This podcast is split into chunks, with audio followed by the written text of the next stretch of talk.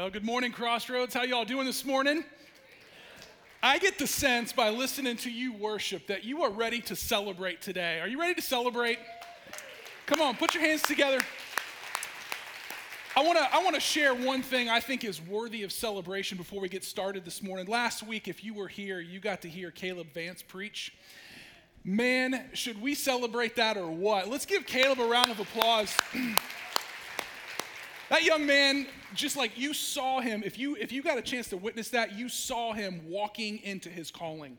There's a man that is ready to preach the word. There's something in the Vance genes. I don't know what it is, but uh, that was pretty unique. That was pretty special. And I just thought it was really fun for us as a church to get to be able to be a part of him uh, kind of walking into that calling that God's placed on his life. And so uh, I hope that through this morning, through the sermon, you guys will be challenged to celebrate even more and respond to God's word. Uh, if you don't know me, my name is Chris Standridge. Uh, I've been your communities pastor here for about 10 months now and uh, had a chance to meet a lot of you guys, but some of you I've still not met. And even though I was born and raised in this area, I actually was born and raised in Ashland, um, I have spent the last 20 years of my life, really the last 24 years of my life out west. Uh, I spent 20 years out in Idaho and uh, most recently in the heart of the Rocky Mountains in Durango, Colorado. My parents like to refer to those as the dark years or the prodigal years. Um, when I just moved away because we were, uh, we were raising their grandkids so far away from home, I like to call it following the call of the Lord. But uh, man, um, we, we met some beautiful people, got to see some of God's most beautiful creation out in Colorado. And that church was a good church to us, and we loved the people there. They loved us, they took us in as family. But here's the reality after about 10 years, man, the longer we were there, the less it felt like home. And I know that might be hard to understand, but um, about two years ago, we felt like, my wife and I felt like the Lord was, was drawing us back to Ohio. And I know a lot of people are shocked when they hear that. Um, but, uh, and trust me, when we started feeling drawn, we were shocked as well. Because uh, I'm telling you guys right now, I had no desire to come back. Like we were loving life out west. We loved life in the mountains. We loved it, just the, the whole culture and the pace of life out there. But you know, I left Ohio at 18, but Ohio never really left me, if you know what I mean. And uh, there was always this pull to come back a little bit, and we definitely sensed it over the last couple of years. And I never thought I was coming back. I left home when I was 18. I went off to Bible college in Missouri, and I literally never came back for a summer vacation or a summer break. I just, I, I, I, moved and that was it. There was no looking back. We come back for vacations and to see family and whatnot, but never moved back here. And I uh, didn't think that that would, would be, you know, God's direction or God's path for us. But here we are. And I will say we are having an amazing time making new friends, being a part of the mission of Crossroads, being entrusted with ministry here. It has been a wonderful experience for us. And we feel honored to, to be a part of this church. In fact, uh, my wife and I still are kind of pinching ourselves a little bit of how because of how blessed we feel. You guys ever you ever feel like you've been so blessed by the Lord or maybe even lucky that you just have to pinch yourself and make sure you're not dreaming? You ever had that experience? we're going to break protocol. We're going to go against a little bit of social distancing here this morning. I want you to turn to someone that you trust and know next to you, and I want you to pinch them on the arm and just say, You are blessed to be a part of Crossroads right now.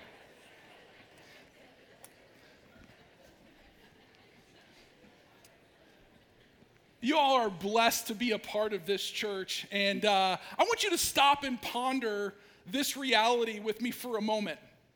Crossroads, think about this. The fact that Crossroads is a fulfillment of prophecy. Think about that. When Christ said, I will build my church and the gates of hell will not prevail against it, he was not only talking about a church 2,000 years ago, he was not talking about churches all over the world and everybody but us, but he was talking about us. He was talking about us in 2020. This people, this community, this church. We are a fulfillment of prophecy. Every time we gather together as believers, we are living out a 2,000 year old prophecy. Can you believe that? Like, that's a really special thing. And, and so, for my wife and I, me in particular, I feel like I'm living out a dream. I feel like this is like a dream come true for us. And And if I'm being honest, standing up here, I hope that's a dream that each and every one of you have to be a part of a church that is gospel centered, that is gospel preaching, and is gospel sending. I hope it is your dream to be a part of a church that makes a kingdom impact and advances the name of Jesus all over the world in our generation. How cool would it be if in 20 or 30 or 40 years we look back on this season that we're participating in and we say, wow, can you believe what God did through that church with us? Can you believe the way he used us to advance his mission, to advance his message? There's no way that he should have used us, but he did. And I would love to ask that question. I'd love to be able to reflect like that. And I'd love to be able to think to myself when I'm in my 60s or 70s, man, we made a kingdom impact. That would be a pretty cool way to reflect on your Christian life. And so I want to start with this question. I'm going to ask you several questions this morning just to get you thinking, to get you pondering. But I want to start with this question How do we get to that place? How do we get to that place where we know crossroads? We know that each of us individually is making a difference and making an impact for the glory of God. That we're to the point where the gospel is, um, is, is going out and it is thriving and it is being sent to places that have never received it and has never um, known the name of Jesus. How do we get there? Like, who can we learn from? Like, what do we turn to? And what did they do that we can replicate their model for us? Well, the church in Acts chapter 2 is an amazing testimony to us, and that's where we're going to be this morning. You can turn in your Bibles to uh, Acts chapter 2. It's on page 911. If you've got a, a, Bible from the seat back in front of you, we're going to look at their testimony. We're going to look at their uh, kind of their pattern. Um, and this is a group of people, understand, this is a group of people that witnessed the resurrection of Christ. They witnessed the resurrected Christ. They talked with him, they laughed with him, they cried with him, they they ate with him. Some of them even touched the, the, the nail pierces in his hands and in his feet. They, they had spent an extended amount of time with a resurrected Savior. They heard the message of salvation and they were transformed by it. And as a result, they could not contain it. They couldn't hold it in. And because of their enthusiasm for the message of Jesus and the fact that he rose from the dead, the church quickly exploded with growth. And they went from, in a matter of weeks, if not years, they went from this upper room to literally the uttermost. They had no growth plan. They had no outreach strategy. What they had was a conviction that Jesus had the power over death and the grave, that Jesus was who he said he was, that Jesus was the Messiah, and that was all they needed to drive them into the world and to tell everyone that they knew about this man named Jesus and the difference that he made in their life. And as a result, their culture was impacted, religious systems were overthrown, a pagan pantheon of gods was completely toppled and they made a difference in their generation. And scholars believe that the church grew so large and so fast that it took over half the city of Jerusalem because they got it right. Because they did what Jesus called them to do. And when the church gets it right, Crossroads, we are not about meetings, we are a movement. We are a movement that has the power to crash the gates of hell. And we have to get this right. We don't have the luxury of letting off the gas. We don't have the luxury of rejecting the Great Commission or the luxury of even living off of the, the crossroads successes in the rear view mirror. We have to get this right in 2020 and moving forward.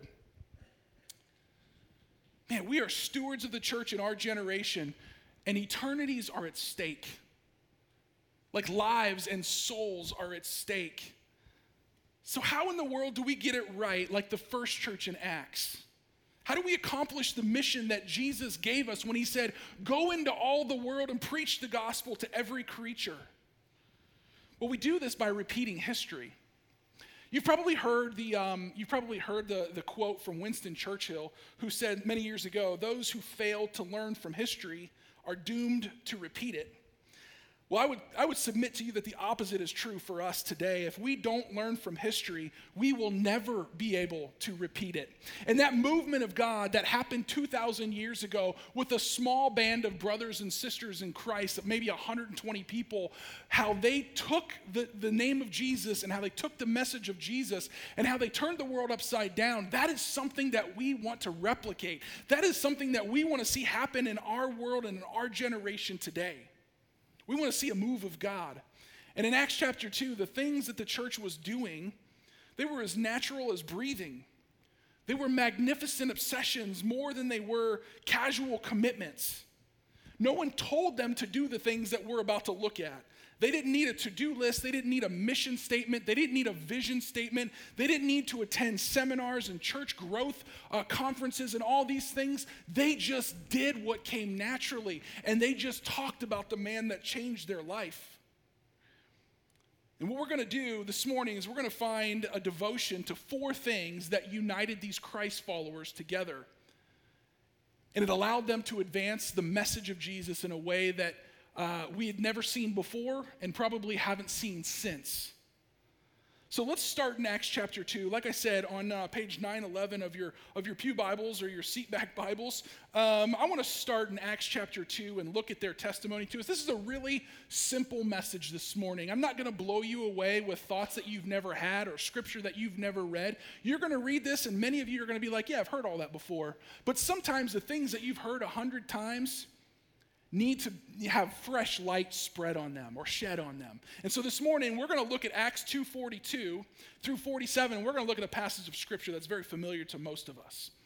It says this, in the first church and they devoted themselves to the apostles' teaching and the fellowship, to the breaking of bread and the prayers, and awe came upon every soul. And many wonders and signs were being done through the apostles, and all who believed were together and had all things in common. And they were selling their possessions and belongings and distributing the proceeds to all as any had need. And day by day, attending the temple together and breaking bread in their homes, they received their food with glad and generous hearts, praising God and having favor with all the people. And the Lord added to their number day by day those who were being saved. So here's four observations I want to make this morning. If you have your Crossroads app, you can open those up. If you have maybe a place in your Bible, you can take notes. Um, man, I would love for you to write down a few things this morning. That way you can take it home and reflect on it and study into it a little bit further. But I want to make four observations or four devotions that this early church was committed to that made them obsessions that turned them into a magnificent church. And the first observation is really simple. The teach the believers were devoted first of all, to the apostles' teaching. So we're going we're gonna spend the most of our time in Acts chapter 2, verse 42, and we're going to break down this passage section by section, or that verse section by section. And they devoted themselves to the apostles' teaching. These believers craved the word of God and they devoured it. They devoured the word once they got a taste of it. And, and here's the reality is these people were not just looking for information. Sometimes we come to church and we want the preacher to kind of tickle our ears, to give us some thought or some nugget or some deep truth that we've never heard before. And we feel like if we walk out of here and we haven't heard something new, then we've been a little bit let down or we didn't get our money's worth. These people were not simply looking for information, they were looking for transformation. They were looking for God's word to come alive, and the teaching of Scripture was not something that they had in themselves naturally. They had to be taught. They had to sit under the apostles. They had to sit under the teaching of God. And when they tasted it, when they experienced it, when they understood it, it changed them. And they craved it even more, and they developed an appetite for it, a hunger for it, where they couldn't get enough of it. Let me ask you a question. You guys ever you ever experienced something for the first time and it changed you to the point where you couldn't get enough of it? Think about that for a moment. You ever experienced something? Maybe you tasted it, maybe you went there, maybe you, uh, it, maybe it's a hobby, maybe it's a memory, maybe it's a, an object that something was, you know, something that was gifted to you or something like that, where when you received it, you were like, wow, this is changing me and I will never be the same. You know, for me, the first time I went to Hawaii, it completely wrecked me.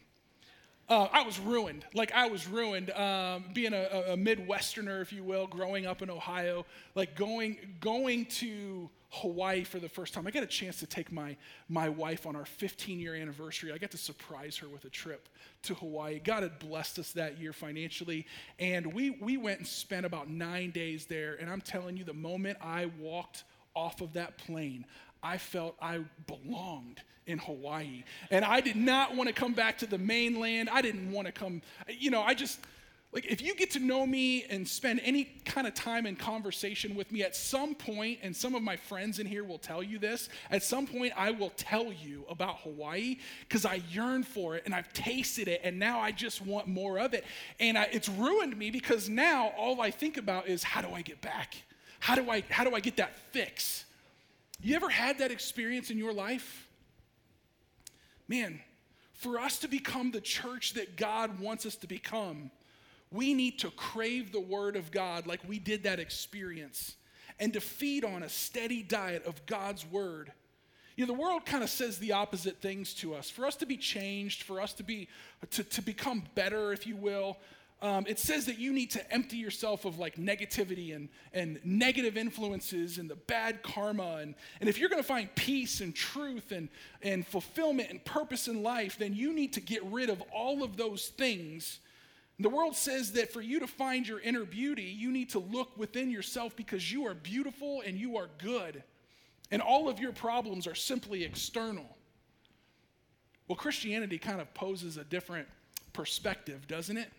Kind of tells us a different way because Christianity tells us that I'm what's wrong with this world. I'm the one that made a mess of me. My heart has been blackened by sin. I'm the one that needs a change of heart. But how do we change our hearts? Well, the truth is, is that we can't. Only God changes a heart. And God's word is the change agent to every sinful pattern of man. Check out Hebrews chapter 4. I love this passage of scripture. You've probably heard this a, a hundred times as well. Hebrews 4 12 says, For the word of God is living and active and sharper than any two edged sword piercing to the division of soul and of spirit, of joints and of marrow, and discerning the thoughts and the intentions of the heart. The Word of God is not passive. If you will consume it, if you will develop an appetite for it, it will change you. And sometimes it's hard to develop new appetites for healthy living. You know, you ever gone on a diet and found out you have to start eating rabbit food on a regular basis? Like, it's not easy, it's not fun to do, but the more you do it, the more it becomes more natural and your body starts to crave it. It's the same thing with God's Word. If it's going to have an active, if it's going to have an active work in our lives, then we have to pursue it. We have to be obsessed with it. We have to consume it and give ourselves a steady diet of it. And that's exactly what happened with the people in Acts just a few verses before our text this morning. If you look back in Acts chapter 2, verse 37, right before you see these devotions that we're talking through in verse 42, you, you, you know that Peter just preached this amazing sermon and he lit the people up. He told them about who Jesus was. He told them about why they were why he was crucified and that sinful men put him on the cross and that they need to repent and be baptized for their sins. And this is their response when they hear the message of Jesus, the word of God coming alive, coming alive in their life and in their hearts. Verse 37 says, "Now when they heard this, they were cut to the heart, and they said to Peter and to the rest of the apostles, "Brothers, what shall we do?" They were like, we can't sit on this information. We can't just ignore that we heard this. We can't just sweep it under the rug. We have to react. We have to respond. So, what do we do? And that day, 3,000 souls give their lives to Jesus Christ because the Word of God came alive. Let me ask you when was the last time that you heard God's Word and it cut you so deep that it changed your heart? When was the last time you you uh, communed with God and His Word, and by the time you closed it, you knew you would never be the same because His Word had just come alive in your life. Unfortunately, it doesn't happen nearly enough for us, and I think the problem for most Christians is that we have God's Word, we read God's Word, but our hearts sometimes aren't transformed by God's Word because we don't meditate on it and we don't apply it. We're, we're very comfortable to just pick it up and read it once again as another thing that we're supposed to do because we're supposed to be good Christians. We have to slow down and meditate on it and apply it to our lives in order for it to purify us. Let's turn back to uh, Psalm chapter 119. Um, the psalmist tells us this is how a, a man's heart is changed. Verse 6 How can a young man keep his way pure? By guarding it according to your word, with my whole heart I seek you. Let me not wander from your commandments. I have stored up your word in my heart that I might not sin against you. Blessed are you, O Lord. Teach me your statutes. With my lips I declare all the rules of your mouth. In the way of your testimonies I delight, as much as in all riches. I will meditate on your precepts and fix my eyes on your ways. I love that as I think about fixing our gaze on his ways. You know, we got to fix our, our sight and we got to fix our eyes and our minds on the ways of the Lord.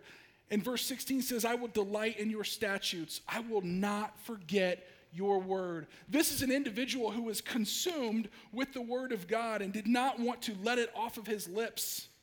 Our world, our hearts, man, it's, it's filled with deceit and death. It's filled with contempt and corruption and conceit. And in the time of fake news and rioting and, man, just hatred and politicizing of everything on both the right side and the left, man, everywhere we turn, our minds are filled with junk and evil. Let me ask you, when was the last time you got not only into God's Word, but God's Word got into you? When was the last time you slowed down to listen, to let it speak to you, and not just be quick to say, I read my two chapters, I'm done, but to actually let His Word speak to you? I mean, how are we supposed to, if you think about this, for those of us who struggle being in the Word on a regular basis, how are we supposed to be able to withstand the devil? How are we supposed to be able to survive in a world that's hostile toward Christ and the ways of Christ and survive in spiritual battle if we don't have a way of getting God's Word into our life on a regular basis? We need it desperately. So much so that the Old Testament writer, Moses, he said this in the book of Deuteronomy. Deuteronomy chapter uh, 6, verses 4 through 9. This is, this is a passage that's super powerful for each of us today. Hear, O Israel, the Lord our God, the Lord is one. You shall love the Lord with all your heart, with all your soul, with all your might. And these words that I command you today shall be on your heart. Keep them right here, locked away. You shall teach them diligently to your children and shall talk of them when you sit in your house, and when you walk by the way, and when you lie down, and when you rise. You shall bind them as a sign on your hand, and they shall be as frontlets between your eyes. You shall write them on the doorposts of your house and on your gates. And what he's telling us there is that we need to saturate our lives with the word of God, and the people in Acts were consumed with it. It's that important to them. When life cuts you, and life will cut you. What are you going to bleed? Are you going to bleed God's word? When the junk of life hits the fan, to who or where or what will you turn? You know, we get a steady diet of God's word. One of the things that really drew us to Crossroads a year ago was when I was kind of investigating this church online, I got a chance to sit down and, and watch several of the sermons online, and I immediately knew that's a church I want to be a part of. I knew that Pastor Dave was preaching the whole counsel of God, that the word of God, the gospel was being proclaimed. And this congregation is getting a steady diet of that from all of our speakers on Sunday mornings. And I was excited to be a part of a church that makes that their passion teaching and preaching the, the, the, word of God and not just skipping over the difficult parts, but talking about the whole counsel of God. So we get a steady diet of that. But here's the reality if you only base your spiritual nutrition off of what you receive on Sunday morning, you are going to go hungry throughout the week. When was the last time you left Sunday and you got a big Sunday afternoon meal and you thought to yourself, you know what? I'm good for the rest of the week. It doesn't happen. For us to get the, the physical nourishment that we need, we need to eat and feed on nourishing food on a regular basis. And it's the same way with God's Word. Sundays are great, but if that's the only time you're getting God's Word into you, it is not enough. The second observation this morning that I found from the believers is that they were devoted to community. If we read on in, in, in, Acts chapter 2, that verse 42, and they devoted themselves to the apostles' teaching and the fellowship. It's really simple. These people knew each other, they invested in each other.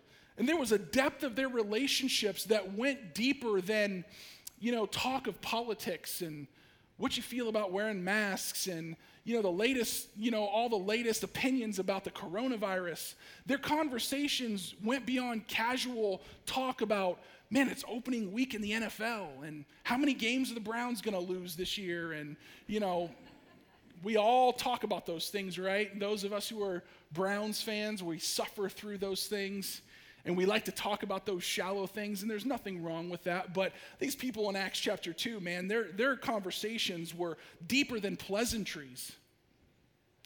Man, they invaded each other's lives, and when one had a need, another stepped in to meet it.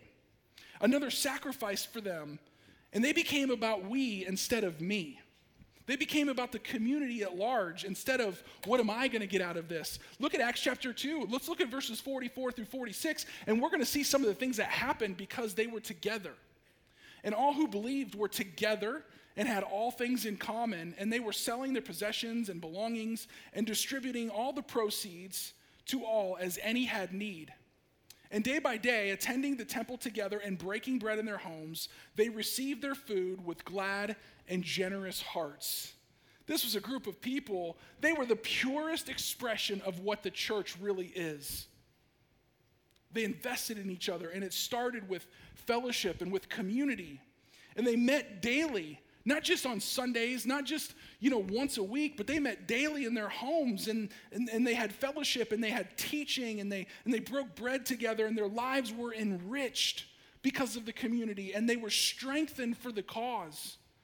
And this is why community was so important 2,000 years ago, because they knew what they were facing. They knew the persecution that could come. They knew that some of them were going to lose their lives. They knew that they were going to be separated from mother and father and brother and sister because of their beliefs and their convictions about Jesus. And they needed daily to be in this community in order to survive. Otherwise, they might quit and walk away. They were together on a regular basis. You know, uh, turns out that I have a very deep uh, theologian, uh, a deep philosophy individual in my life, and I didn't even know it this whole time. Uh, his name is Doug Taylor, and um, he dropped a truth bomb on me this last week that just about blew my mind. He said this He said, Chris, you can't do together alone. Like Doug Taylor. I immediately said, Doug, can I take that? Can I use that? He said, absolutely. He didn't even ask me to give him credit, but that guy is a lot smarter than you think he is. you can't do together alone. This church was together.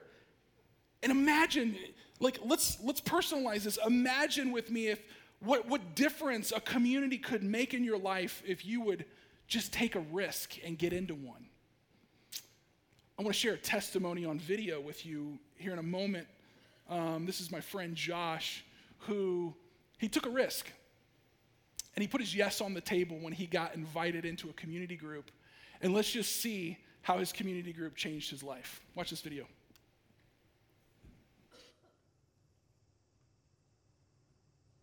My name is Josh Atwell, and I've attended church at Crossroads for over 20 years. And my wife and I both have, and our three children. And basically, my, as far as involvement in communities, was non existent for the first 20 years at Crossroads. And um, community group is what basically, serving in community groups is what started to change all of that. I definitely had a hunger for connection and I wanted more. So my wife and I talked and we figured a good start to that would be to serve. And to get all that moving, like to get having that hunger and growth and just to be eager for opportunity and to grow in my spiritual relationship with Christ, um, I didn't know how to get started. You know, I didn't know how to push the play button and get moving. And uh, starting to serve on the security team at Shelby, just getting involved, that definitely hit the play button for sure.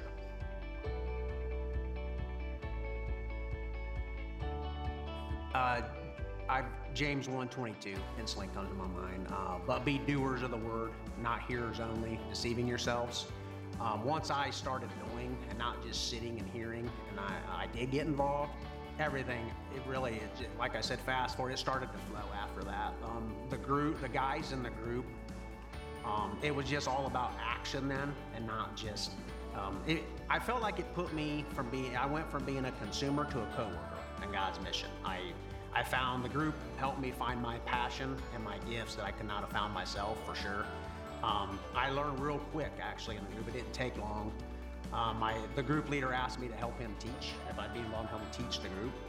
And I said yes. And boy, I mean, it uncovered and helped develop also just a gift I had I, I didn't even know that was sharing the gospel and discipling other Christ followers um, so they may go do the same thing and just teaching and then preaching the word of God. I, I definitely discovered I had a passion for that through the group for sure.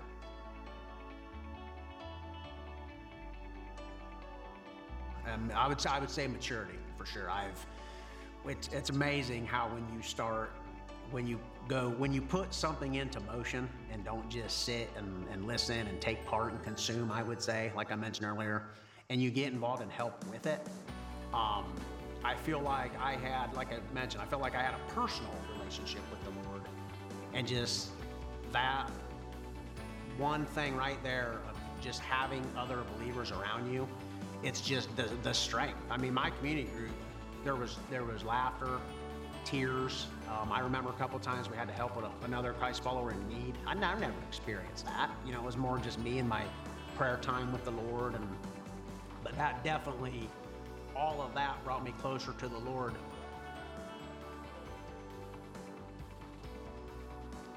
I do it, like I said, do or be a, do you put it in action. Don't consume, co-work, be a co-worker, and uh, don't be a hearer I mean, it's good to hear and listen, obviously, but but put it in into action and do it. Join a group without hesitation. It'll it can be life changing. It really changed my life. I know for sure uh, f- for the rest of my life. So I would say join a group sure. Could a Crossroads group or class change your life for sure? You know, this fall semester, we're, we're launching right now, this month, we're launching our community semester. We have 65 groups available for people to get into, all the way from little children on Wednesday nights, all the way through adults. And, and you know, for you, maybe your next step is to get into a community group, or, um, you know, maybe you're not ready quite yet to walk into a stranger's home um, but you would like to get into a group, maybe you take one of our Wednesday night topical classes, or, or maybe you consider our growth track that is brand new this semester. It's a, it's a five track or five step like discipleship plan to help you develop spiritual connections and spiritual rhythms and spiritual service and teachings and leadership maybe it's, you know, I don't know, maybe some of you at home are not quite ready to be in a crowd of people yet and you want to be in an online group. We've got online groups that are available as well that meet throughout the week. We even have, for the first time ever, I'm super excited about this. We have our very first, because of technology, our very first international Bible study this year.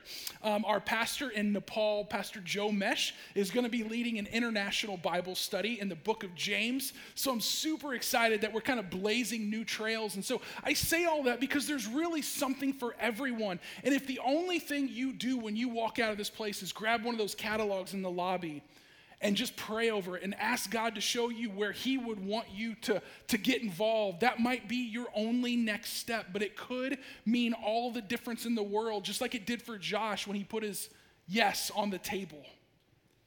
Man, what could God do in you and through you if you said yes? The believers were um, committed, they were devoted to community. The third observation is that believers were devoted to God's presence.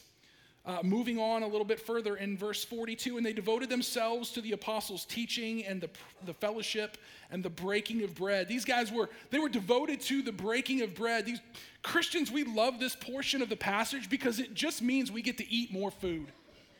You know, we get to eat a lot of food, and I don't know about you, but I don't need any excuses to put more food that's certainly food that's unhealthy into my body. I've made an observation in 10 months. Maybe you already knew this, but this was news to me when I moved back to Ohio. This area of Ohio might just be the donut mecca of the world. I mean, I kind of blame Pastor Jesse Ryder for this because when I first moved here, if you remember, he talked about how he's a connoisseur of donuts. And when people talk about donuts, it gets me thinking about donuts, and then I want to eat donuts. And so I start researching all of these different donut places all around like this area. I found that Der Dutchman has good donuts and Eight Sisters has good donuts, and Buckeye Bakery has good donuts, and over in Ashland, Hawkins Bakery has good donuts, and in Hayesville, Brood has good donuts, and in Lexington, Apple Hill Orchard has good donuts, and uh, the Blueberry Patch has good donuts. And I just was introduced by Pastor Jesse once again that there's a place in Galion that I have not had yet that has amazing donuts. And so I have about 10 pounds on my waistline that is attributed to him and his influence. And so we Christians, we love we love to eat food. In my home church growing up, we had a little motto. We believed in the three F words um, food, fellowship, and fun. and if there wasn't food, we probably weren't having fellowship and we certainly weren't having fun okay? So Christians love to talk about eating, they love potlucks, they love getting together over a meal, and we should, and there's nothing wrong with those things, but that's not quite what Scripture was telling us in this passage. What we're learning from this passage is that these people were devoted. They were uh, devoted to observing the Lord's Supper, to remembering the body that was broken and the blood of Christ that was spilled for our sins. And we know that God is always present when we come together and, and we gather together where two or more are together in his name. We know that he is present with us. But 1 Corinthians 10 tells us that he is kind of present in a unique and unusually powerful way when the, when the Lord's people get together and they observe communion. And when these believers, when they met and observed the Lord's Supper, they expected to be ushered into God's presence. And we were given two separate ordinances as a church or two directives from our Savior. He told us that these are the things that we are to do on a regular basis. We are to baptize believers and we are to observe the Lord's Supper. And every time we eat the bread and every time we drink of the cup and every time we dunk someone in the water, we are proclaiming a risen Christ. And to be a church means that we practice these things and we remember Christ when we do. It means we anticipate meeting with God every time we come together. So here's my question to you this morning. When you come to church, to what level do you anticipate hearing from God? What if we were a people who looked forward to Sunday, not just because it's another like uh, appointment to check off on our calendar, not because it's just a part of our routine, not just be- because it's what we've always done, but because we were devoted to his presence and we needed his presence in our lives and we were desperate for his word and we desperately needed spiritual community. What if we showed up already prayed up, already ready to receive God's word and expected the presence of God in this place? How would it change us? These believers were devoted to his presence. And they were also devoted, number four, the believers were devoted to prayer. Verse 42, as we move on, and they were devoted, they devoted themselves to the apostles' teaching and the fellowship and the breaking of bread and the prayers. Their dependence was on God all of the time. And they instinctually knew they needed his guidance. They felt the weight of the gospel call. They knew that it was going to separate them, that it was going to have heavy consequences in their lives just proclaiming the name of Jesus and going a different way and breaking off of Judaism. And they knew that they couldn't do it on their own. So they simply waited. They waited and they prayed for 10 days. From the ascension of Jesus all the way to Pentecost, that's all they did. They embraced the in between. They, they, they waited for this promised Holy Spirit that Jesus said was going to come, and they simply prayed. Hearing from God was their only chance for success. They didn't know what else to do. So they hit their knees and they hit their knees in prayer. Let me ask you, when was the last time you were so driven to your knees in prayer because you had no course of action? When was the last time you fell on your knees before God because you had absolutely no way to affect the outcome? You needed God to move in your life and you needed to hear from Him. You had no next step, no course of action. You know, the fact is, is that we don't live in those in between spaces very well, do we?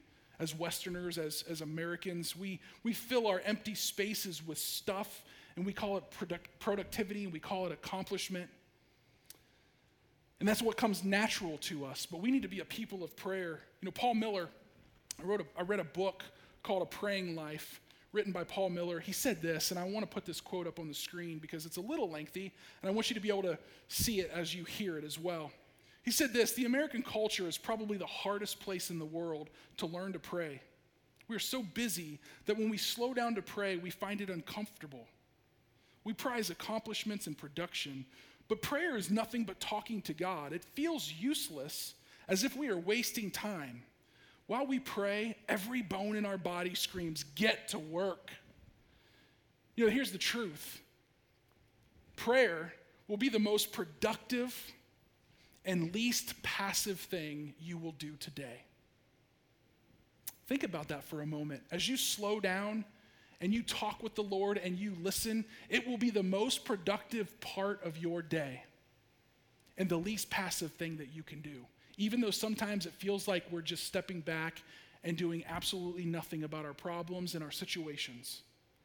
When we feel the weight and the urgency of what God has called us to do as a church, and we realize that we can't do it on our own, that's when we're going to become a church. That's when we're going to become a people that is more devoted to prayer. So, so let me ask another question.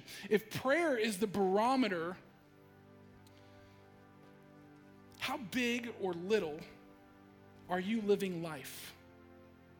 Because sometimes when we lack prayer, it, it tells us that either A, we're doing life on our own and in our own strength, or we're doing life, living life too little. So, based on your prayer life, how big or little are you living? You know, there was 120 people in that upper room, and they were fiercely devoted to prayer. And look what became of it. They turned the world upside down and nothing stopped them from it. For the church in Acts, man, prayer became as natural to them as breathing. It was simply a natural expression of the overflow of their hearts. They did these four things. They were devoted to, to, to God's word and to God's people and to God's presence, and they were devoted to talking with God. And I love what verse 47 shares with us. It's the result of these devotions, these magnificent obsessions praising God and having favor with all the people. And the Lord added to their number day by day those who were being saved. Every single day. They met daily, they cared daily, they won souls daily, they searched the scriptures daily, and they increased in numbers daily. Not just on Christmas and Easter, not just at baptism services, not just on those Sundays where the preacher delivers the salvation message and there's an altar call or a heavy response time. Every single day, these people were doing these things and devoted to these things, and they turned the world upside down. Could this happen again? Could this happen in Mansfield, Ohio? Absolutely. But it's going to take a move of the Holy Spirit. It's going to take a community of people just like you that are devoted to these things. And I want to encourage you to take that next step. Maybe it's starting a habit of reading God's word on a regular basis, developing an appetite for it. Maybe it's as, as you walk out of this place, you grab a catalog and sign up for a community group or a connect group or a class. Maybe it's just slowing down to sense the presence of God, and maybe it's just man, communing with God more through prayer and talking with Him and listening to Him. If we will do these four things, Crossroads Church, we will become a movement that the gates of hell cannot stand against. That's what I want this church to become. That's what I dream about, and I pray that you do as well. Let's close in a word of prayer. Father, the example of of this church in Acts chapter 2, I'm reminded as I, I speak about them and I think about them, they were just normal people. They were just normal people like us. But they had an encounter with Christ, and that encounter was so real, and it pierced them so strongly that they couldn't contain it. And God, you, you literally have changed the world because of 120 people Father, I want that to be said of Crossroads in whatever way you see fit. I pray that you would use us to transform our world. Help us to be a church of impact. In Jesus' name, amen.